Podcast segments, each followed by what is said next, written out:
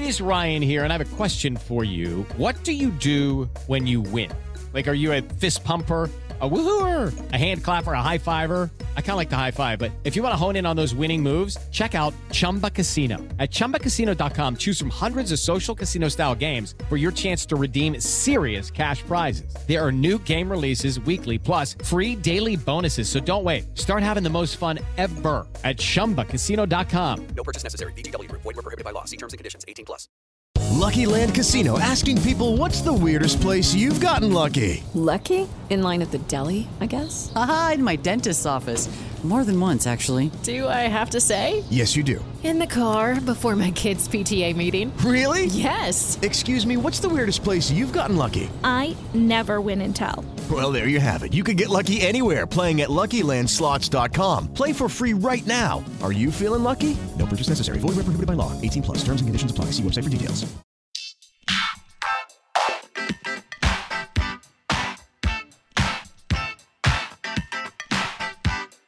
Hi, everyone, and thank you for tuning in to episode 68 of Awards Chatter, the Hollywood Reporters Awards podcast. I'm the host, Scott Feinberg, and on this episode, I am so privileged to get to interview one of my heroes, and perhaps the world's greatest living interviewer, James Lipton.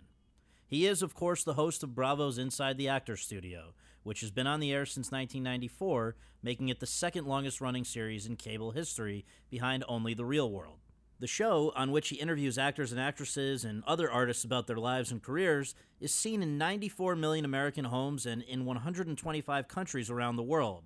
It's been lovingly parodied by many, including most famously Will Ferrell on Saturday Night Live, and has accumulated 16 Emmy nominations over the years, one of which resulted in a win in 2013 in the category of Outstanding Informational Series or Special. It's eligible in that category again this year for a season in which Lipton's guests included Bryan Cranston, Steve Carell, Sarah Silverman, and the cast of The Walking Dead.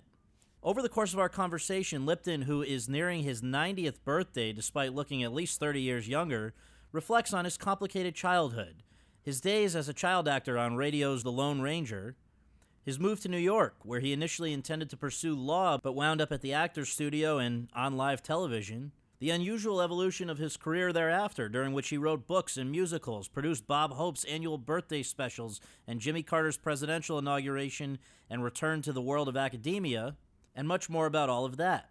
I think you'll also be interested to learn about his time as a pimp in France. Yes, you heard that correctly. And his most memorable moments on Inside the Actors Studio, his thoughts on retirement, and his own answers to the Bernard Pivot questionnaire that he famously poses to his guests at the end of every episode. This was one of the most special interviews that I've ever gotten to do for reasons that you'll hear in a moment, and I hope that you enjoy it as well. So without further ado, let's go to that conversation.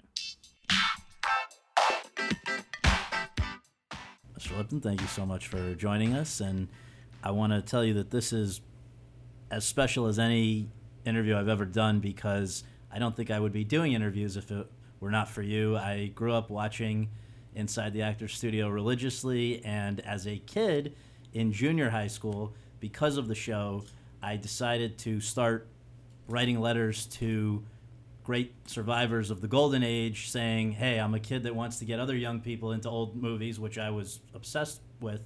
And I said, I'd like to do an Inside the Actors Studio type of interview with you so that I can preserve your story for future generations.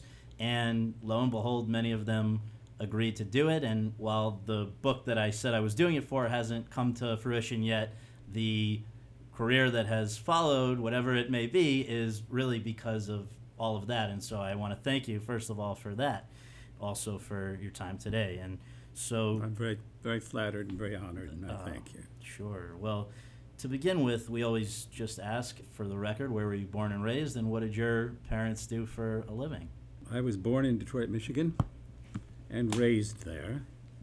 Uh, my mother was a school teacher. My father was the rather famous, I would say infamous, beatnik poet Lawrence Lipton, who wrote The Holy Barbarians, which is definitive of the Beat generation. Uh, it was a uh, very, in a way, a very pressured childhood because my, not from my mother so much as from my father. Uh, my mother has told me, and I have, has given me evidence that uh, makes it seem to be the fact, that I could read when I was one and a half, simply because my father, I guess, couldn't wait for me to read his poems. But they, they, they both exposed me to words and literature at a very early age. I could apparently read when I was one and a half. She tells stories about traveling on the uh, on the streetcar, which existed then in Detroit, and uh, I would sit on her lap and I would read the signs that passed us as we uh, progressed north on Woodward Avenue, and people would stare at her. They thought she had a, a ventriloquist dummy in her lap. Uh, I didn't really understand what I was reading, but I could read them.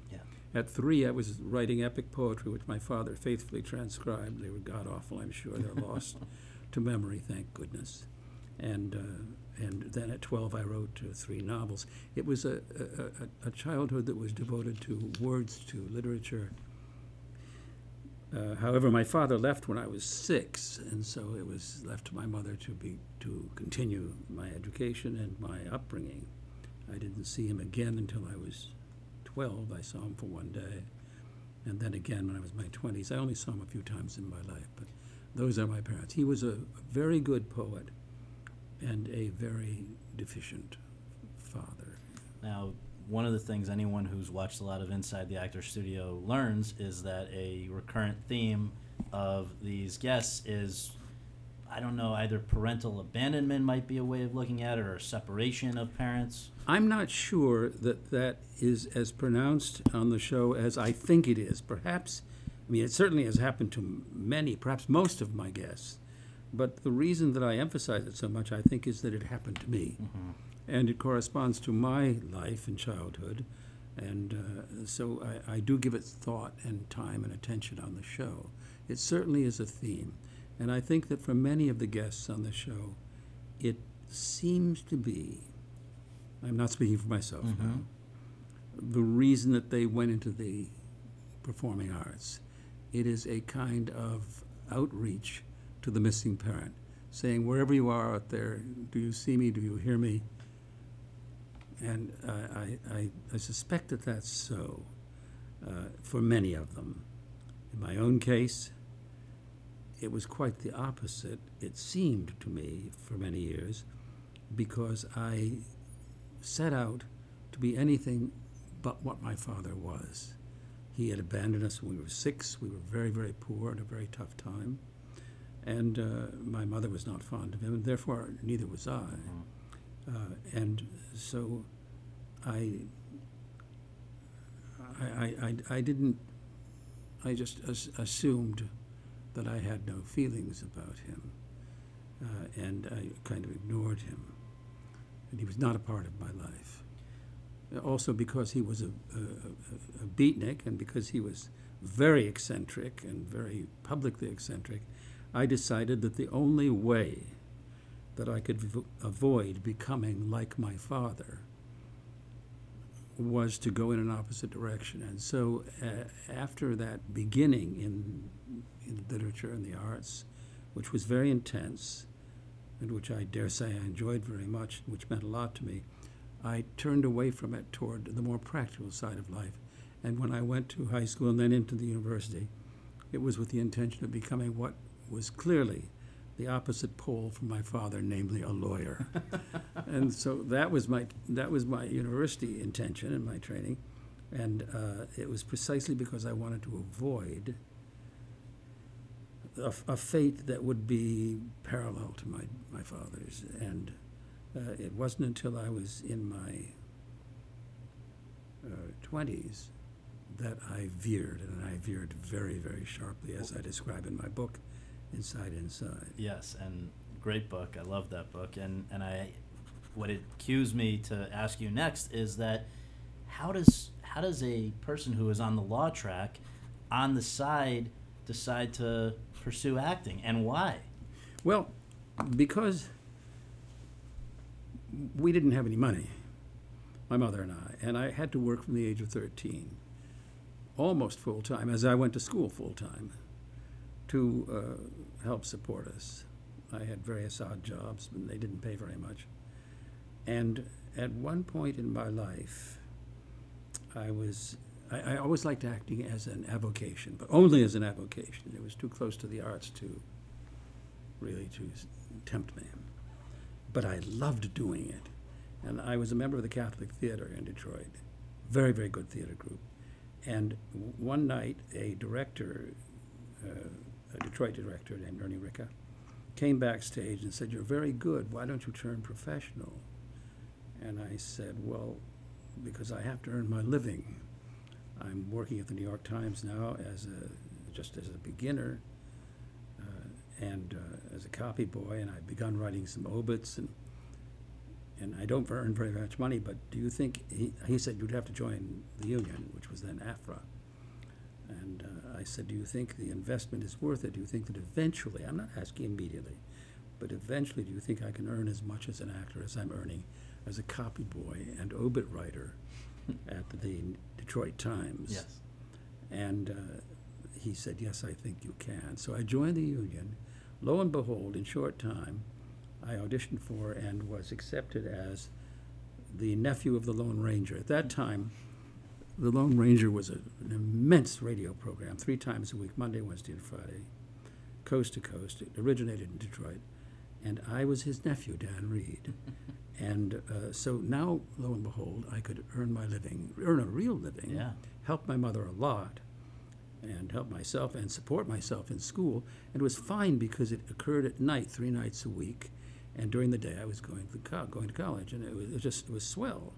And uh, it, it, it worked out perfectly for me.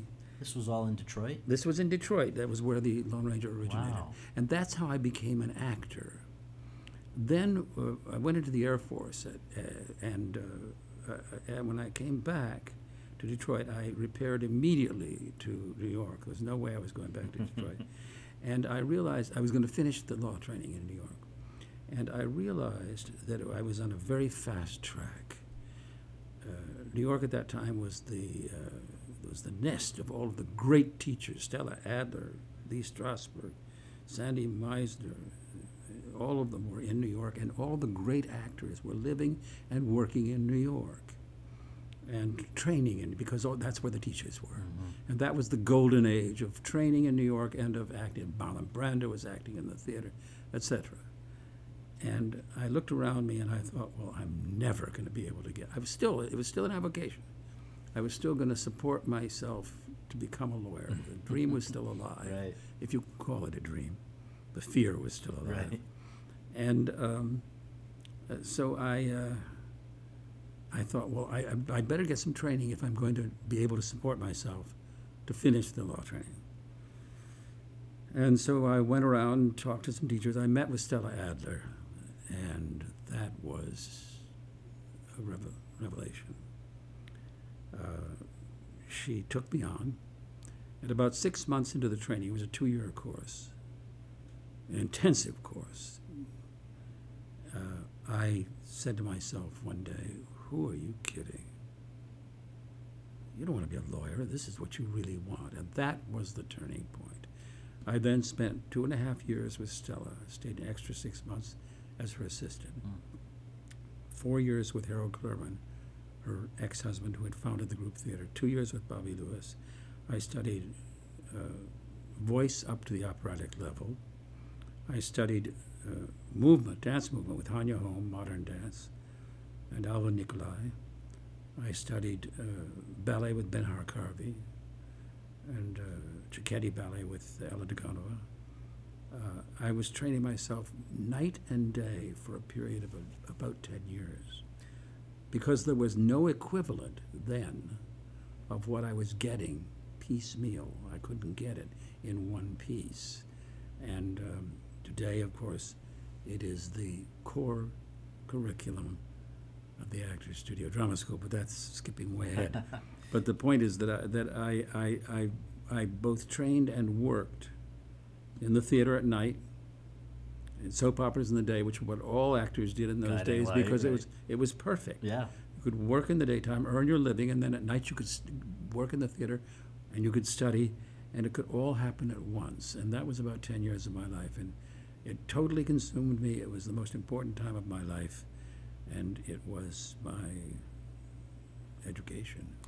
So in addition to some of the soap operas, I believe Guiding Light being one of them, I I know that you also appeared on Broadway. You uh, were writing, I believe, as well at the time. No, I wasn't quite writing yet. I still was not willing to write. Uh, that was too close to my eccentric father Ah, and to the possibility that there was something in my DNA that would poison my system if I did. Uh, it wasn't until I was about 28 that I succumbed and began to write. Because I had begun writing, first uh, I was acting in soaps, then I was writing the soaps, and then I began writing for television, which was happening in New York, and it was a very, very busy industry. And that was very, I was suddenly very successful in it, and I was, was it writing. still live television? Yes, it was live television. And uh, so I, I wrote, uh, I began writing and uh, began seriously writing. And by that time, the transition was effective, affected, and complete. Did you reach the conclusion that you were a more talented writer than an actor? I never thought of it in those terms. I don't know how talented I am to this day as a writer. I, it's not for me to say. But it certainly was the greatest excitement, the deepest pleasure. I knew, I, I, I realized that it was something that I really wanted to do. But it took me all that time to shed the, uh, the, the discomfort and, and really fear that it had inspired in me until then. I believe that in the 60s, or actually the 50s, you ended up in France. Oh, I know where we're going. Well, that's not the only thing, but I'm curious, why were you in France? I was in France because by this time I was a reasonably successful actor. I was acting in the theater. Uh, I was in The Autumn Garden by Lillian Hellman, directed by Harold Clurman. Uh, I was uh, acting in television, uh, and because uh, primetime television was still in New York. And I was cast in the lead of a uh, film called The Wheel of Fire that was to shoot in Greece. So I, who had grown up as a very, very poor kid in Detroit, who couldn't even think, who couldn't dream that he would ever be able to go anyplace, and going to New York was about as exciting as I could imagine and achieve, suddenly I was off to Europe. Went to Europe, and uh, I, I was I arrived in Paris, and had word from the producer and the director that they were a little slow getting started in Greece in the film. I played the lead, and um, that I should uh, remain there until further notice. So I stayed there for about a month while they got everything together in Greece. Ultimately, went to Greece to shoot the film. At that time, the Greek government would fall almost every week, and there would be a new uh, array of palms out for. Uh, for bribes, and ultimately the film collapsed and was not done. So I went back to Paris, but I wasn't ready to go back to New York. I felt that there was something happening to me in Europe that was very important to me. In French, the words are rite de passage, rites of passage.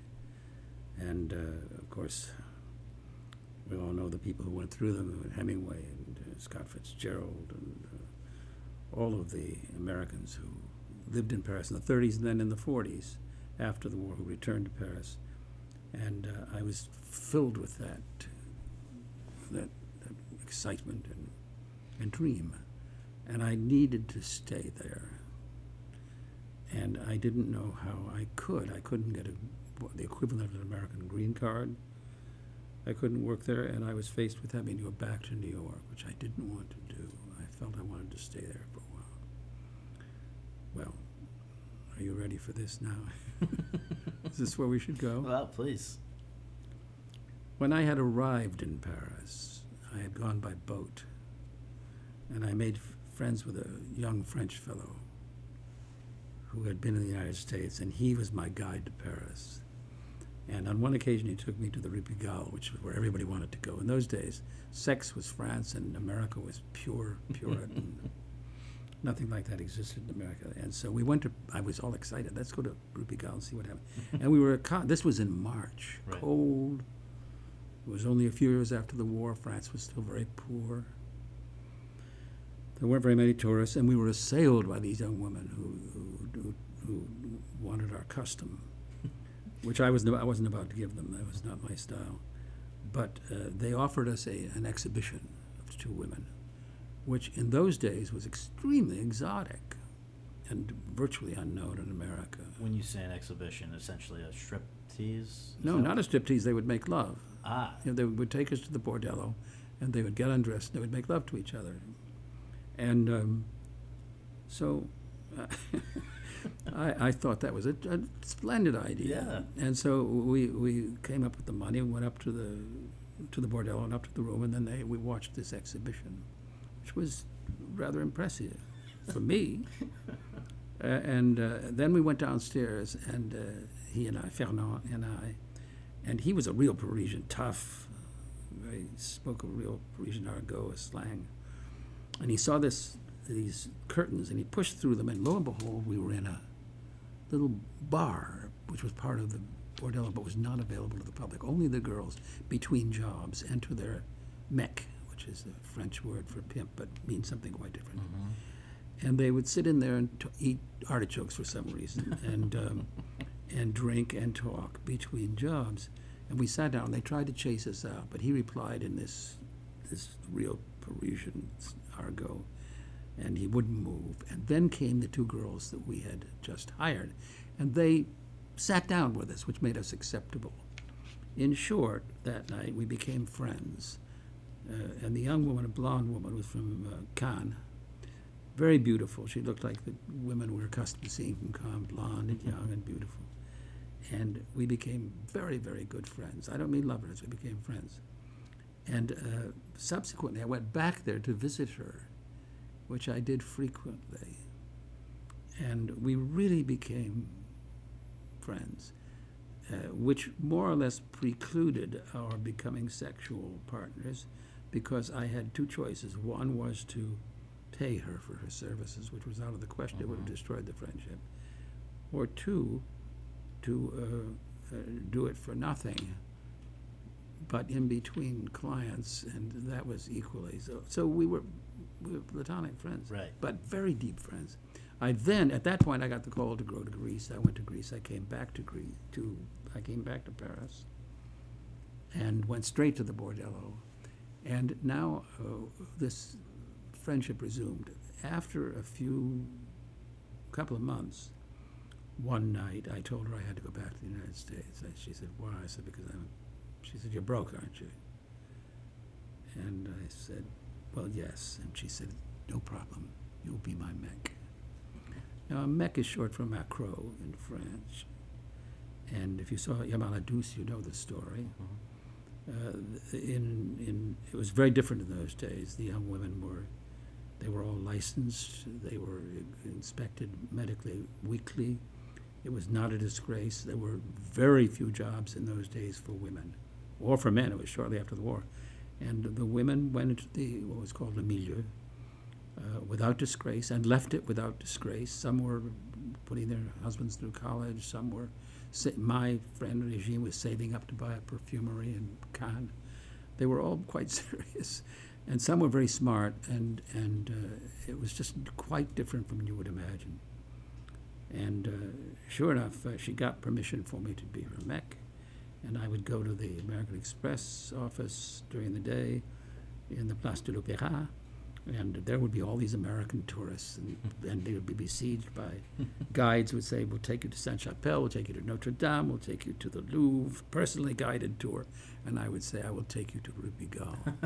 well, we did a roaring business. I would take them there for exhibitions and so forth. They always insisted that I be there because they were frightened to go to Rue Pigalle, and I would translate for them to the either the two women or the man and woman whom they hired. And so I spent the next few months. It was a great time of my life, and um, I think that's enough on the subject. Yeah. Except, except to say that I did stay in Paris. I, during the days, I was able to be, be and do all the things that I wanted to be and do, and uh, and uh, we were great friends. And I eventually did have to come back to the United States. There was no question about it. And uh, I have, as I say in my book, ever since then, every time I go to Cannes, I look for a perfumery that says Regine, Did you lose touch? You never. I never, I never saw the perfumery. I never heard from her again. Wow. Was that also the end of acting for you? Oh no, oh no, no, no! I came back as an actor. I worked as an actor. This was when I was very, very young that I did that in Paris. No, I had many years as an actor, and uh, it was only as I transitioned to writing, years later, that uh, I really essentially became a writer. And then, because there are lots of actors and lots of writers and lots of directors and very few competent producers who don't either muck up the work of the artists, although they can raise money, or who are sympathetic to the artists but can't raise money. But the producers is the, is the is the big lack, mm-hmm. the big hole. And so I began to produce simply to produce my own work because it seemed the most the best way to proceed, the most logical way to proceed, the most effective way to proceed. And so I began to produce. When and how did you and Bob Hope connect? Because that was, I know for you, some of the the highlights of your producing career were with him. In um, 1976, one night, my wife and I were watching the Monday Night Football, exercising our right to hurl invective at Howard Cosell, and um, I the phone rang about 11:30. It was from Lenny Bernstein, and um, he, he said, "Hello, Jim." I said, "Hi, Lenny. How are you?" "What do you do?" "I'm watching football." He said. Um, I bet you're surprised to hear from me. And I said, uh, well, sort of at this hour. He said, I can't keep an, a copy of An Exaltation of Larks, my book about Yes. group terms like Gagger Keys and Pride yeah. of Lions, which had become a bestseller. And uh, so I said, he's, I said, why? He said, people steal it. I said, I'll, I'll send you another copy. He said, they'll steal it. I said, I'll send you ten. Put nine in the vault and one on your coffee table. And uh, he said, they'll steal them all. And I said, Lenny, why are you calling me? He said, I need you. and I said, why? He said, are you for Carter and Mondale? And the election was underway. The- And I said, yes. And he said, well, I'm doing the big event in Washington. And uh, it's going to be huge. I've got the Washington Philharmonic or Symphony, whatever it's called. And he said, and the DNC, the Democratic National Committee, is producing it, and it's going to be a disaster. and I said, well, what do why are you calling? He said, you've got to produce it. Because I had done this immense event, this immense uh, event to save the Library of the Performing Arts. I had all the greatest artists in, in, in the world on the stage of the Met. There's never been a bigger event. That was my first production. I'd done it as a, in order to save the Library of the Performing Arts How much earlier had that been? about a year earlier, and I tried to get him to do it, and he wasn't able to. But he knew what had happened. Right. Baryshnikov's first appearance in, in New York. It was uh, it was the Star Spangled Gala. that's correct. It was enormous. There'd never been anything like it. And so I was suddenly a producer, but of, of, of these uh, these non nonprofit charity events. And he said, "You've got to come and produce it." Wash. I said, "When?" He said, "In ten days." I said, "Are you kidding? I'm working." He said, "You've got to do it." He said, "My career is on the line." So uh, I, I said, "I can't." He said, "What are you doing tomorrow night?" I said, uh, "Nothing." He said, "Well, you and your wife come and come to Carnegie Hall. I'm conducting the, one of the orchestras. I think Israeli Philharmonic. Come and sit in my box." So we did. Afterward, we, he took us to the party. Then he took me into a bedroom at this at this uh, apartment where the party was occurring, and he locked the door. He said, "I'm not letting you out until you tell me you do this." So I did it, and I went to Washington, and I put together in ten days a huge event which featured Rosalynn Carter, among others, and I had stars coming from New York. It worked beautifully, and midway through it, at the intermission, uh, the uh, Carter people came to me and said, "Will you do the inaugural gala?" And I said, "You get them elected, and I'll do the gala." they did, and I did. Right, right. And it was the first, first of all, the first television production out of Kennedy Center. And second, it was the first inaugural gala ever televised in America. Uh, and it was an enormous success. And as a result, I got a call from the USO. And they said, uh, can you do for us what you did for Bob Hope? Because people don't know that we are not publicly, we are pub, we are not publicly funded, we are privately funded, and they think that when there's no war on, there's no need for us. So I said, well, there's a fellow named Bob Hope who's about to turn 75. If you can get him to give you his birthday, uh, then I think I could do it. They did, and I sold it to the network, to NBC, and I said, I'll make this an annual event. Let's make his birthday a national holiday. He was turning 75.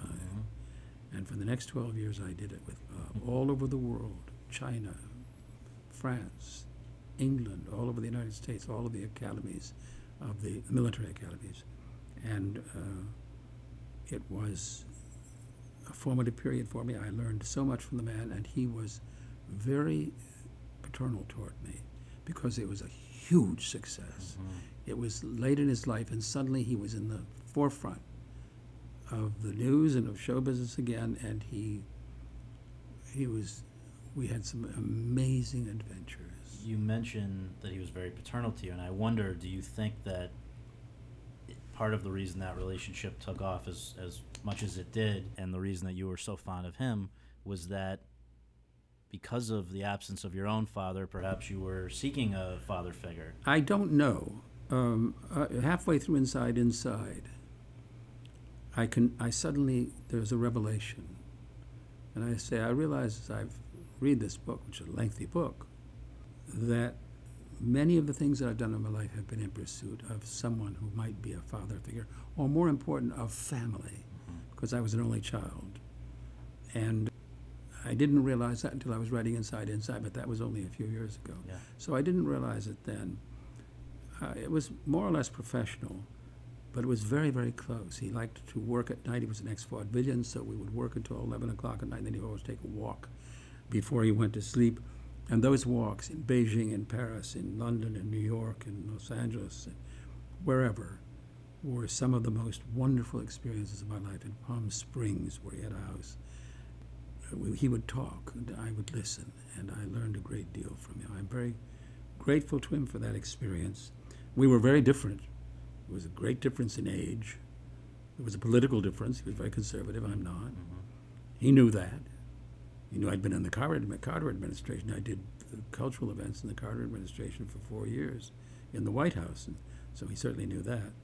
And yet, uh, this transcended all of that. We were, we were a kind of family. How did academia re-enter the picture for you? With the Bob Hope years, I was now a producer. But I was still acting. I was writing. I was directing. I was very, very busy in our community.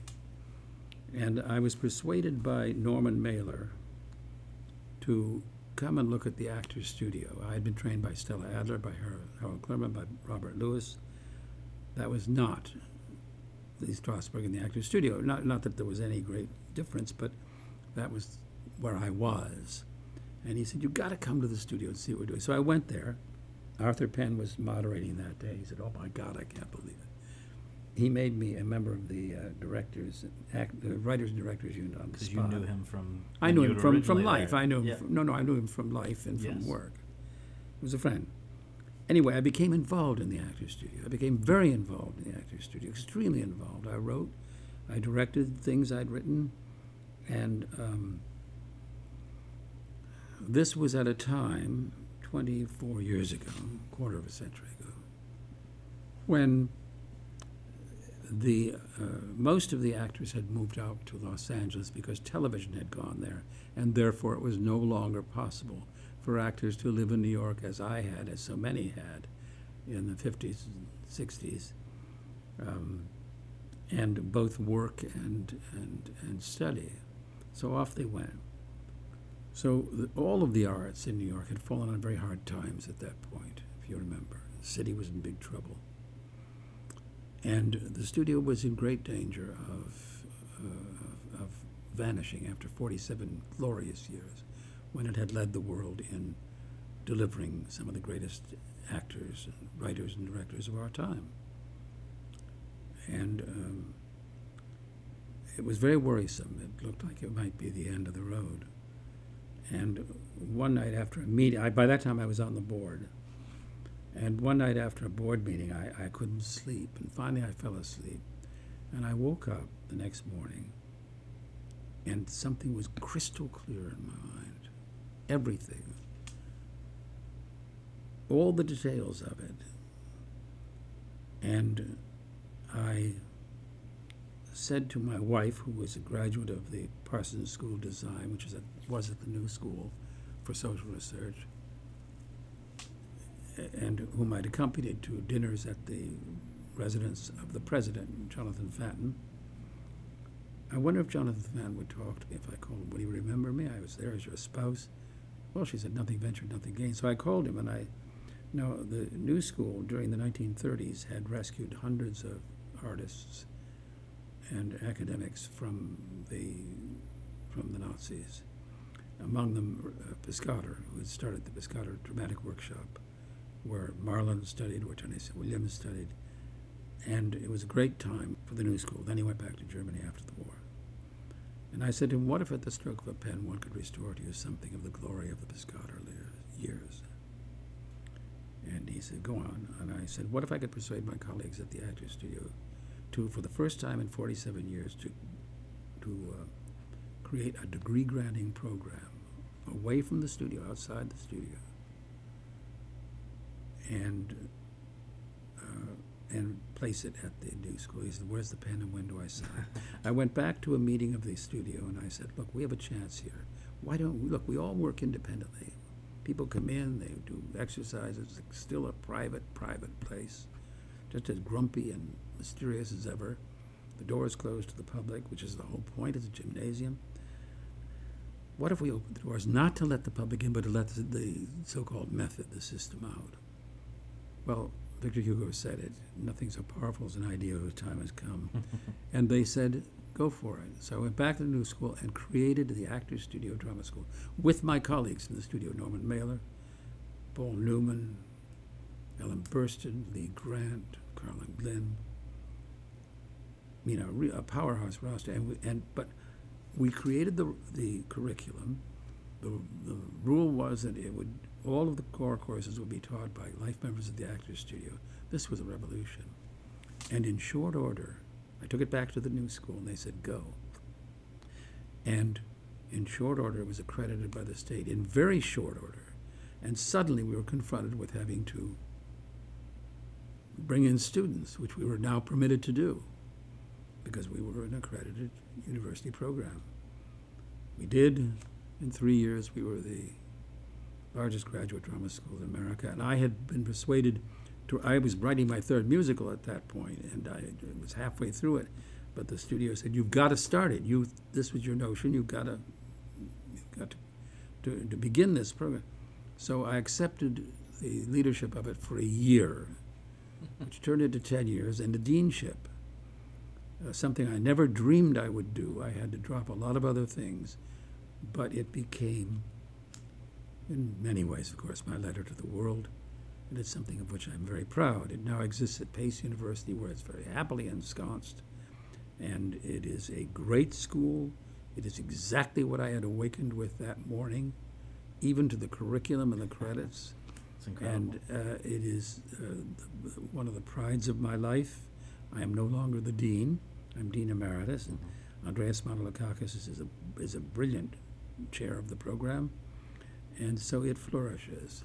And that, of course, led to something called Inside the Actors Studio. You, you know where I'm going. So I guess the first thing I have to ask you before we dive into how that evolved is had you ever really interviewed anyone before that never, course? never. I'm not a journalist.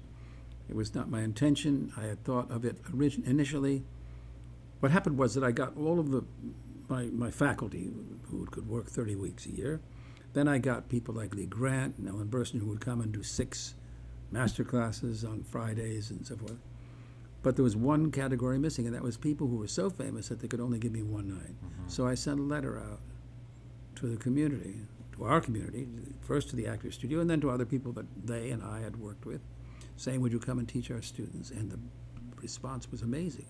It was Paul Newman, it was Dennis Hopper, it was Sally Field. It was, I mean, suddenly they were all saying yes. And the format was essentially the same as it is today? Exactly. It was uh, the, the idea was that it would be a master class, a live master class, nothing to do with television. But once they had answered, I sent word back into the community from which I had come, where I was where I was known and where I knew people, and I said, "Look, these people are liable to say something worth preserving. That requires television. Anybody interested?" Bravo was. And can you set the scene? At that time, Bravo was what 20, reruns? 20 million 20 million people. It was Cablevision. It was on Cablevision. 20 million people in the East. It was a small, very small network, but they were interested. They said yes, and so we began.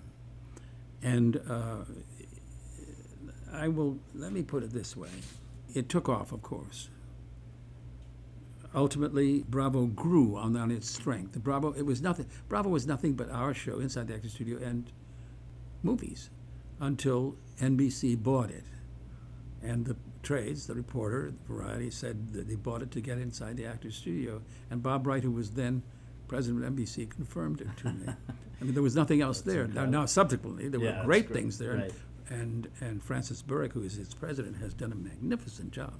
But the point is that when the transfer came to NBC, uh, it really was essentially us.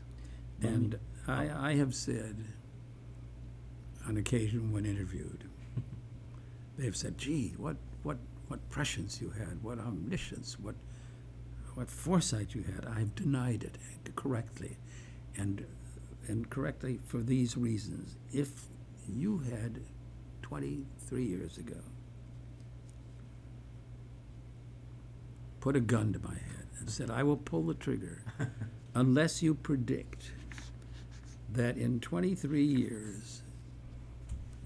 Inside the Actors Studio will be viewed in 94 million homes in America on Bravo and in 125 countries around the world, that it will have received 18 Emmy nominations, making it the fifth most nominated series in the history of broadcast television, that, will it, that it will have received an Emmy Award for Outstanding Informational Series, and that you will have received the Critics' Choice Award as the Best Reality Series Host predict it or die, I would have said pull the trigger. And not only that, it is now, if if my information's correct, the second longest running series in the history of cable after only The Real World. And that itself is an amazing testament to its and I foresaw none of it. So let's address something that I've come across. This this run could have been a lot shorter if, as was at one point the wish of Bravo, you had been forced to get rid of the student Q and A portion, right? That was only part of it. After the end of the first year, we were now Bravo's Bravo's number one show. We were the signature show. There was no question about it. They admitted it. They brought in a focus group person, and uh, the Bravo executives came with the person to my home here, where you are now, and they put the sh- uh, a show on the air, and they put a, a map in front of me, a chart in front of me. Said, "This is what that." The focus group person said, "This is what you must do." First of all, forget about the fact that it's educational. No students, no classroom, not to mention that.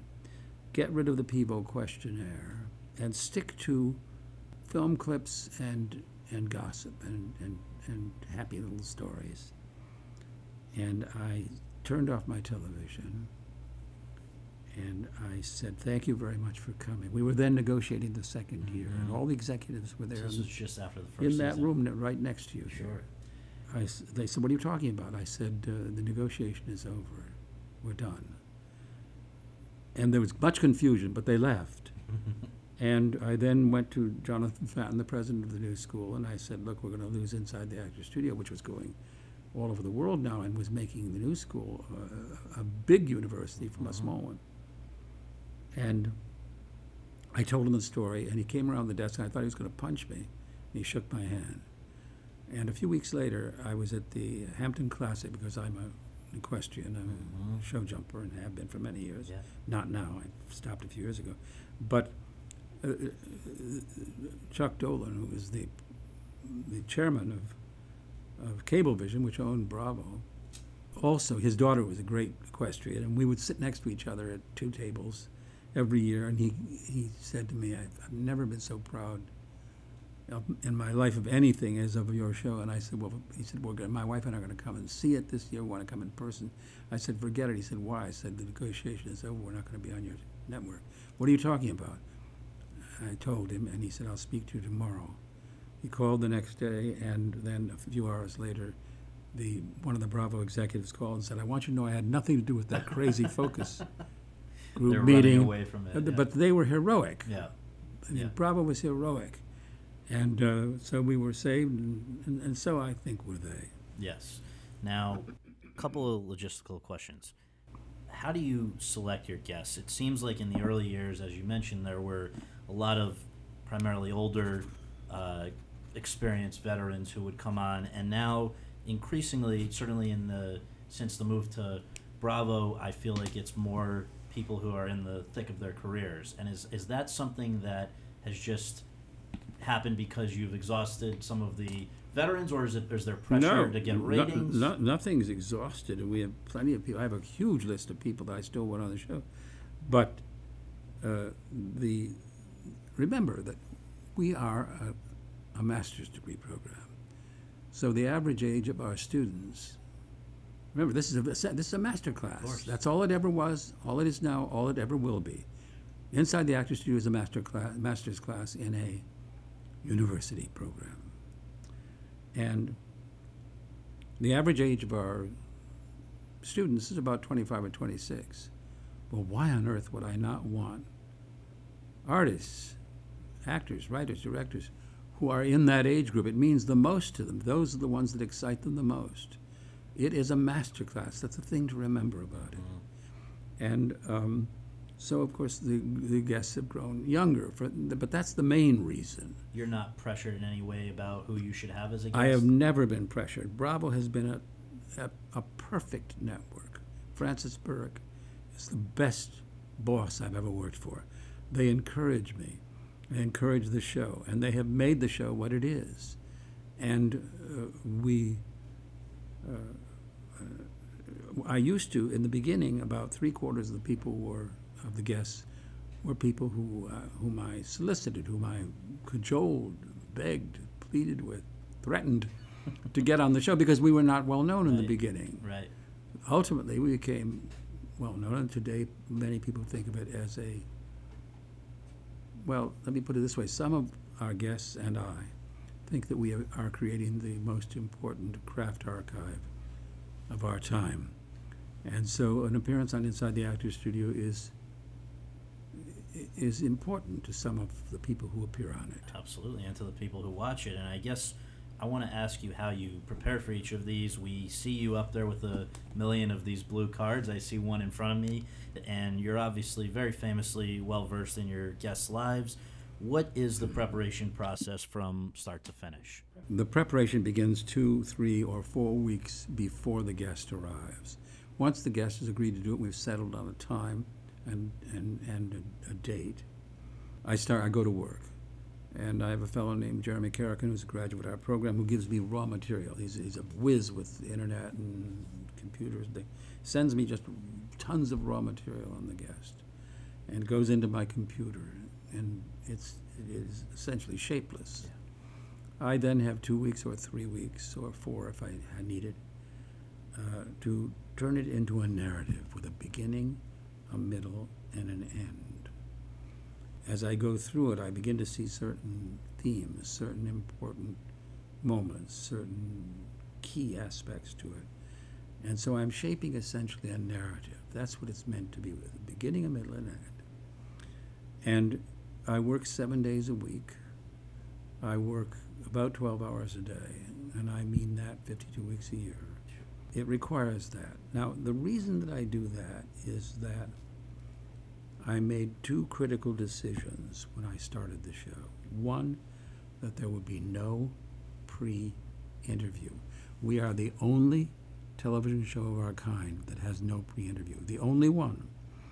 What that does is it forces a conversation, but it also forces me to my desk 12 hours a day, 52 weeks a year, Right. because I'm doing all of the work in my computer by myself. And the result of that is that neither the guest nor I on our show knows what's coming next. What we've compared it to is a high wire in a circus high wire, where the guest goes up uh, the rope ladder at one side of the stage, I at the other. We meet on that net for three or four or five hours, masterclass. From which that hour is carved out Which the later. hours And we're up there with no net. And that's what forces the conversation. So that was decision one. Yes, decision two was that there would be no gossip and a focus on craft. I thought, so did everybody else in the beginning, that that would make us quite dry and arid and might doom us in the end. What I didn't realize that it was the key to the show's success. Because if I were to ask you for the key moments in your life that shaped you as a person and as, as, as, a, as a journalist or whatever you do, and to describe it to our students, as you got into it, you would find, as our guests have, that the past comes back and emotions flood. The result is that we have become, according to some, one of the most intimate shows in the history of television. and there are many examples we could pick from, but I think the one that stands out in my memory and maybe in yours as well is you have somebody like Steven Spielberg up there. You're talking about his life. You're making connections that he hasn't even made, and he's amazed to to think about it. And Yeah. So, what are when you look back at those most memorable moments of episodes from the past? Which are the ones that stand out the most to you? I think perhaps Jack Lemmon. First of all, because Jack was a wonderful person. He was also it was also near the end of his life. He's only he was only a few months from his death. I'd known him for years, not well, but I knew him, and he was wonderful with our students. Wonderful.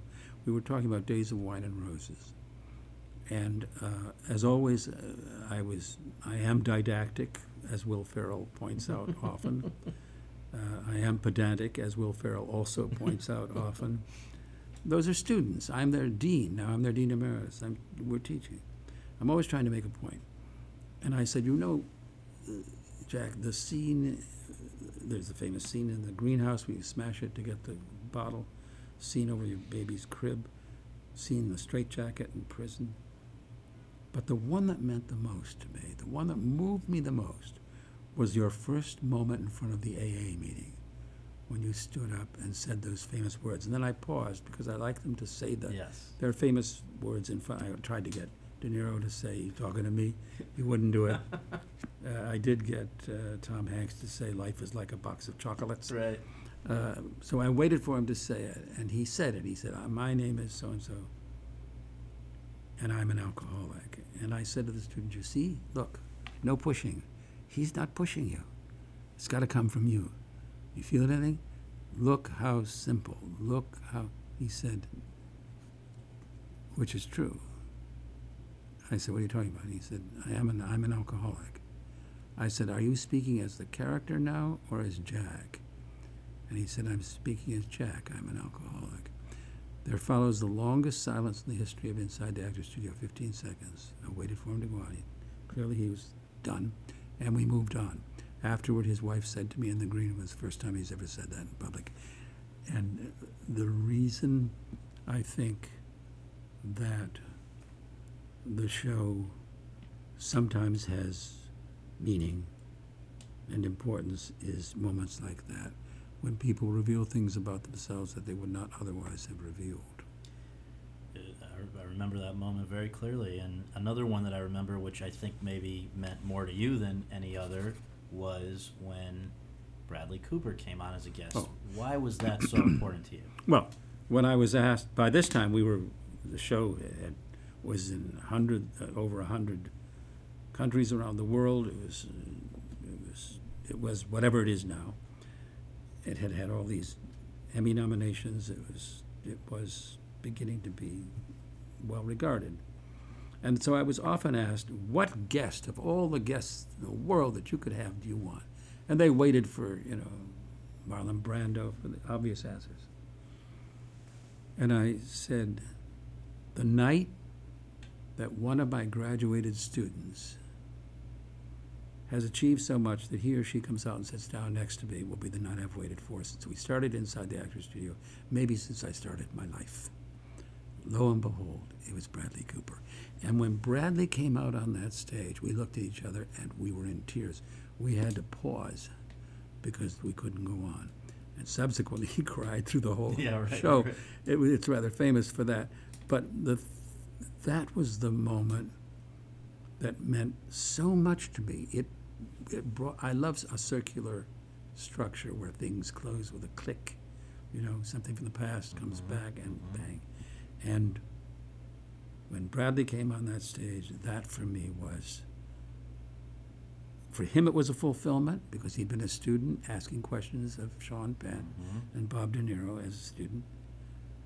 And now he was on the stage, and for me it was a fulfillment because one of my students was back as a major, never mind star, never mind celebrity, a major artist. And it closed that ring with a click that almost knocked me out of my chair. Now, in all honesty, and this is just curious to see how early you can spot things, would you have guessed when Bradley Cooper was a student of yours that he could be that first one? The weird answer is yes. He auditioned for me. He had come from Georgetown. He was not. He was studying to be, I suppose, a diplomat. That's what Georgetown mm-hmm. specializes in, or perhaps a, he was said he was going on to get a PhD and teach literature or philosophy. He came up on, on just on a whim with his teacher, who was terrible to audition. I auditioned every single student who ever got into the actor's studio while I was dean. And when it was over, I would go down to the stage and speak to them.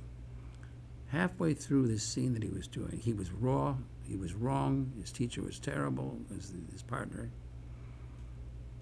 And I saw something, and it was unmistakable. I went down to the stage and I said, what I said on occasions, on the rare occasions when I felt somebody had it. In the event that we accept you, I can't tell you today whether we will, are you prepared to give the next three years of your life to us? Because we will be giving the next three years of our lives to you. And he said yes. And then subsequently, when he was on the stage as a star, as a guest, he said, I went back to Washington. I said, What did he mean? What did we were all trying to figure out what you meant? and he said, uh, I was I was so scared and so so I did see something. And then when he did his master's degree thesis, which our students do in, in a repertory season, which concludes their three years with us, which is unique among drama schools and is wonderful. He did The Elephant Man, which he subsequently took to Broadway. Of course, there, absolutely. And his parents were there. His father was near the end of his life. His father was dying. And they said to me, when he did his master's degree thesis, What do you think? And I said, This one is going all the way. So I did know. You saw it. That's great. What is it, just on a personal level, that you like most about interviewing someone? Because you clearly seem to enjoy it, or you wouldn't put yourself through it. So, what is it about that? Well, I can tell you the moments that I like most, and that's when things go wrong. That's when my two weeks or three weeks or four weeks of preparation, all my my three or four hundred cards, my blue cards, are are suddenly thrown out the window because the guest has taken an entirely new direction that I had not known about, had not suspected, had not dreamed existed, and that's when I can go chasing after them, and that's the most fun of all. You've now interviewed, I don't know the exact number of people on the show. Do you know? No, I don't know, but it's well several hundred. So, that's a scientific sample size in my unscientific, uh, in my unexpert opinion. I feel like you can really probably make some conclusions from that. And so, my question is what are the things that you found most of these artists share in common? It would seem on the on the surface to be a very easy question to answer. In fact, it's a very difficult one. Each one of them is a singular soul. They have things in common. The, the, the, the, divorce element of the show, certainly they have that in common. Many of them come from mixed marriages, and so the religious questions are interesting. But the fact is that if I have had 400 guests or 500, whatever it is, I have been face to face, privileged to be face to face with four or five hundred entirely singular souls. And because there's no pre interview, because we're up on that high wire with no net for three or four or five hours, we're on a journey together that is, for me, the greatest privilege of my life. To share that with them and to ask them to share it first with our students as a teacher in this master class, and then with our viewers in 94 million homes and 125 countries. Uh, it is the singularity of the guests more than their similarities that has been for me the most fascinating aspect of Inside the Actors Studio for 23 years. Sometimes I want to go and watch an old episode. I used to be able to find them on YouTube. Now I, I can't. And I wondered why not either make them available or sell them or put them as a box set or stream them or something so that this wealth of knowledge that you've accumulated and, and, and has been put out before, has there been thought given to making them available again to people in some That's way? That's really not my department. I don't know quite how that is, works out, but uh, I I will take it under advisement. Yeah, I'd- no, I'd- I'd- just because I miss them, I, I want you want to go back and I know. see some of them again. But one day, many years from now, when when you either decide you want to retire or walk away, that day will never come. so what will happen to Inside the Actors Studio? I have no idea because I have do not I have never given it a thought. Thought, but you Uh, want it to continue beyond you, or no? I dare say, but I haven't given it a single thought. I'm enjoying it immensely. We've just had the biggest year of our lives. The last two years, think, we've won the Emmy. I've won the Critics' Choice Award. We've had our greatest guests ever. This season, Sarah Silverman, Bryan Cranston, Steve Carell, Jeff Daniels, The Walking Dead cast, Christopher Maloney. Exactly. I'm about to do the girls. It just gets bigger and bigger and more and more exciting, and I have not given a moment's thought Sure. to it ever ending. I would not like to see it end. I, I would not like to see myself end if it comes to that. Well, you you are the most youthful looking person I've never. It's unbelievable, and Thank you. I don't think you've aged in 25 years or whatever. It's incredible. But I thank you very much. with why was Bernard Pivot such an influence on you? Why did you decide to end your episodes with his questionnaire? And if I may, I would love to close by posing Sure. his questions. Uh, Pivot was quite simply the best television host of all time. He was on for 26 years. I was his final guest, and uh, he is he is on the air on CUNY, I think, still, even though his, he stopped doing his show. But he's never been translated into English. And I, I initially did it because I wanted someone to come up with the money to translate his show and put subtitles on it. No one, I've, been, I've, I've failed in that. It's one of the great failures of my life. I was never able to persuade anybody to do that so that other people could enjoy him. Sure. He is absolutely brilliant, uh, and uh, many of the things I do I model after him, particularly the homework, and of course the questionnaire which he asks. And which begins with the question, "What is your favorite word? Honor. What is your least favorite word? The N word, no matter who says it. What turns you on creatively, spiritually, or emotionally? Words. They're our most precious natural resource. What turns you off? Humiliation, especially toward a defenseless child. What sound or noise do you love? Silence. The most underestimated quality of life. What sound or noise do you hate? The din that passes for fun in many public places today. What is your favorite curse word? It's neither obscene nor scatological. It's profane, but offensive to some, and so I apologize. When I'm really upset, I say, Jesus Christ. What profession other than your own would you like to attempt? I would like to be a premier danseur, but forever young and never injured. What profession would you not like to do? That's easy. Executioner. And if heaven exists, what would you like to hear God say when you arrive at the pearly gates? I answered this for Pivot for the first time on his last episode. Would you want it in French or in English? I'll give it to you in both if you want. I'll, I'll take as much as I can get. I'll take both. Tu vois, Jim, tu avais tort. J'existe. Mais tu peux entrer tout de même. In English, you see, Jim, You were wrong. I exist. But you may come in anyway. Well, I can't thank you enough. This is such an honor to speak with you, and it's surreal to interview you. And I r- thank you for all of the countless hours of enlightenment that you have provided. Thank you very much. Thank you very much. I really appreciate it.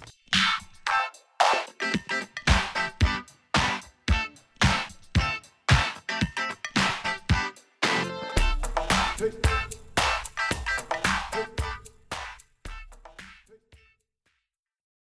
Lucky Land slots, you can get lucky just about anywhere. Dearly beloved, we are gathered here today to. Has anyone seen the bride and groom? Sorry, sorry, we're here. We were getting lucky in the limo and we lost track of time. No, Lucky Land Casino, with cash prizes that add up quicker than a guest registry. In that case, I pronounce you lucky. Play for free at LuckyLandSlots.com. Daily bonuses are waiting. No purchase necessary. Void where prohibited by law. 18 plus. Terms and conditions apply. See website for details.